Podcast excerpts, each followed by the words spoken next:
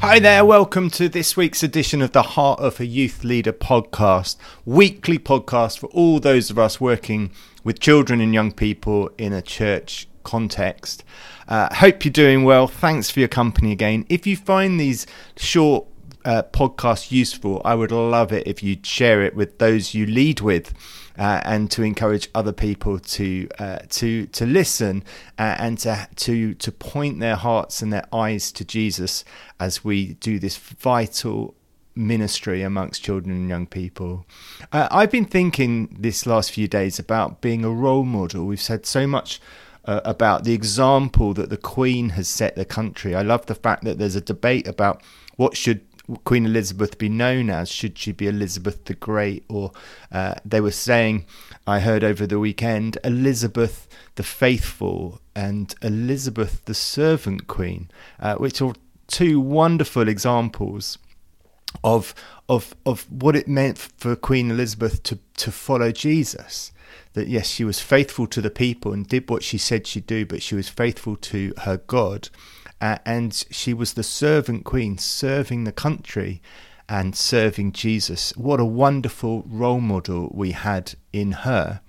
Uh, and uh, uh, and so inevitably, I've been thinking about well, what are the role model? What kind of role model am I to the young people I lead? What kind of role model are you with those you work with? Uh, and uh, while I've been thinking about that, I've been also thinking about how how rarely it seems we as Christians talk about our faith to each other, let alone to those who don't yet know God and Jesus for themselves, and trying to work out why that is. And the Bible's so full of talk about your faith, tell others about your faith. Uh, and yet, it seems to be the reality for most Christians is we hear about faith when we go to church and someone talks and tells us about about Jesus and following him and growing more like him. Um, and we read about our faith, hopefully, in our daily quiet times, reading scripture or listening to scripture and meditating on scripture. And perhaps the closest we get to talking about our faith is if we're in a small group or a home group or somewhere like that where we open scripture together and discuss it. But even then, it's very easy not to talk about our own faith and what God means to us and why we follow Jesus. And yet, uh, if we're not talking about our faith, how do we expect other people to hear? How do we expect other people to come to faith? And it's easy as a youth leader to think, well, I talk about my faith when I'm doing the youth group, but it's what we model.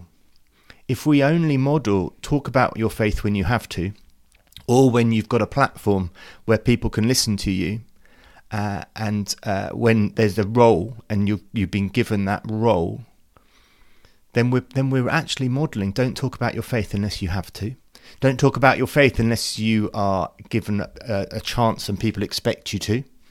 Uh, and, and, it's not like that. We've got to change this. We've got to change this. And I was led to 1 Peter 4 uh, and this these famous words from 1 Peter 4, where he says um, in verse 15, Always be prepared to give an answer to everyone who asks you to give the reason for the hope that you have. Always be prepared to give an answer to everyone who asks you. Always be prepared. That means be ready to, be expectant to, not not be oh I've never thought about that or I don't know what to say. Actually, be expectant that people are going to want to know why you follow Jesus. People are going to want to know why you're a Christian. People are going to want to know why you're a youth leader. So be prepared to answer that question. So, as a youth team, talk to the other people you lead with and say, "Well, what would you say? Why, why, why do you follow Jesus? Why do you have this hope uh, and in in God?" And and Peter goes on, but do this with gentleness and respect, keeping a clear conscience, so that those who speak maliciously against your good behaviour in Christ may be ashamed of their slander which means people are still going to knock us. People are still going to laugh at us. People are going to say we don't get it. But we have to speak in gentleness and with respect. That means we're not saying, you know, you're a moron if you don't understand faith. we're not being aggressive. We're not. We're not saying anything uh, to be controversial. But we're speaking in gentleness and with respect and in love that, that we believe this is the best way to live. And so if people have a go at us, they've got no they've got no hook to hang their their their, their aggression, their malice on because we've spoken with gentleness and respect, but we're prepared to. And so the challenge for me is uh, how do we get our, how do we get Jesus back into our conversations? It strikes me that uh, so often I visit churches and I get the privilege to preach, uh, and uh, but most of the time the conversations afterwards over coffee uh, I, I notice is just not about church. It's not about God. It's not about the sermon, which I can't believe that after the stonking word that I bring every time. I wish. Uh, and uh, people come up to me and say, oh, Andy, thanks so much. I really, really appreciate what you said.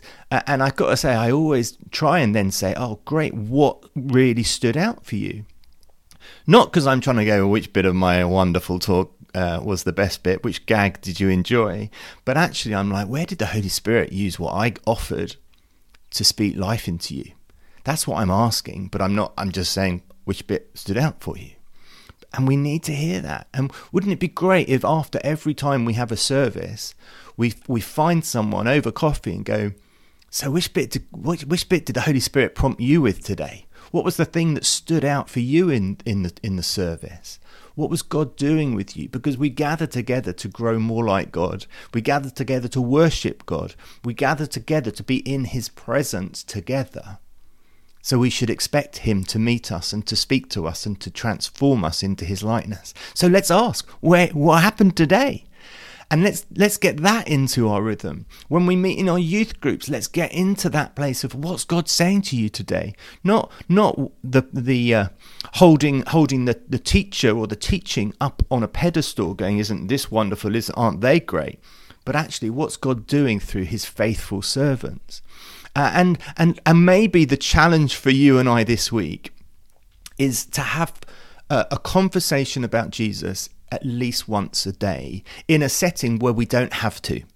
So, a setting where we have to is when you're doing a school assembly or when you're doing the youth group session or if you are speaking in a church service. You, you kind of got to talk about Jesus in those things. You're expected to. The challenge is where can you talk about Jesus that you don't have to? I, I would suggest you start this with, with other Christians, uh, but but maybe it's it's with a non-Christian. Who knows? But let's pray each morning God, give me an opportunity to talk about my faith. Give me an opportunity to uh, give an answer to everyone who asks me to give the reason for the hope that I have. Uh, and and let's let's get talking about Jesus back into our everyday language because if we get so used to it, we will we can't help but talk about Him with those who don't yet know Him. That's the modeling we need to give to our children and young people. That talking about our wonderful God is normal uh, and is expected in our everyday conversations. It may be that you, this starts in your home with those you live with. You just want to talk about the difference God's making for you today. It may be that it starts with uh, your best friend. It may be it starts with someone in your small group. Who knows? But let's let's pick up the challenge to always be prepared, always be ready and prepared to talk about the hope that we have. Go for it.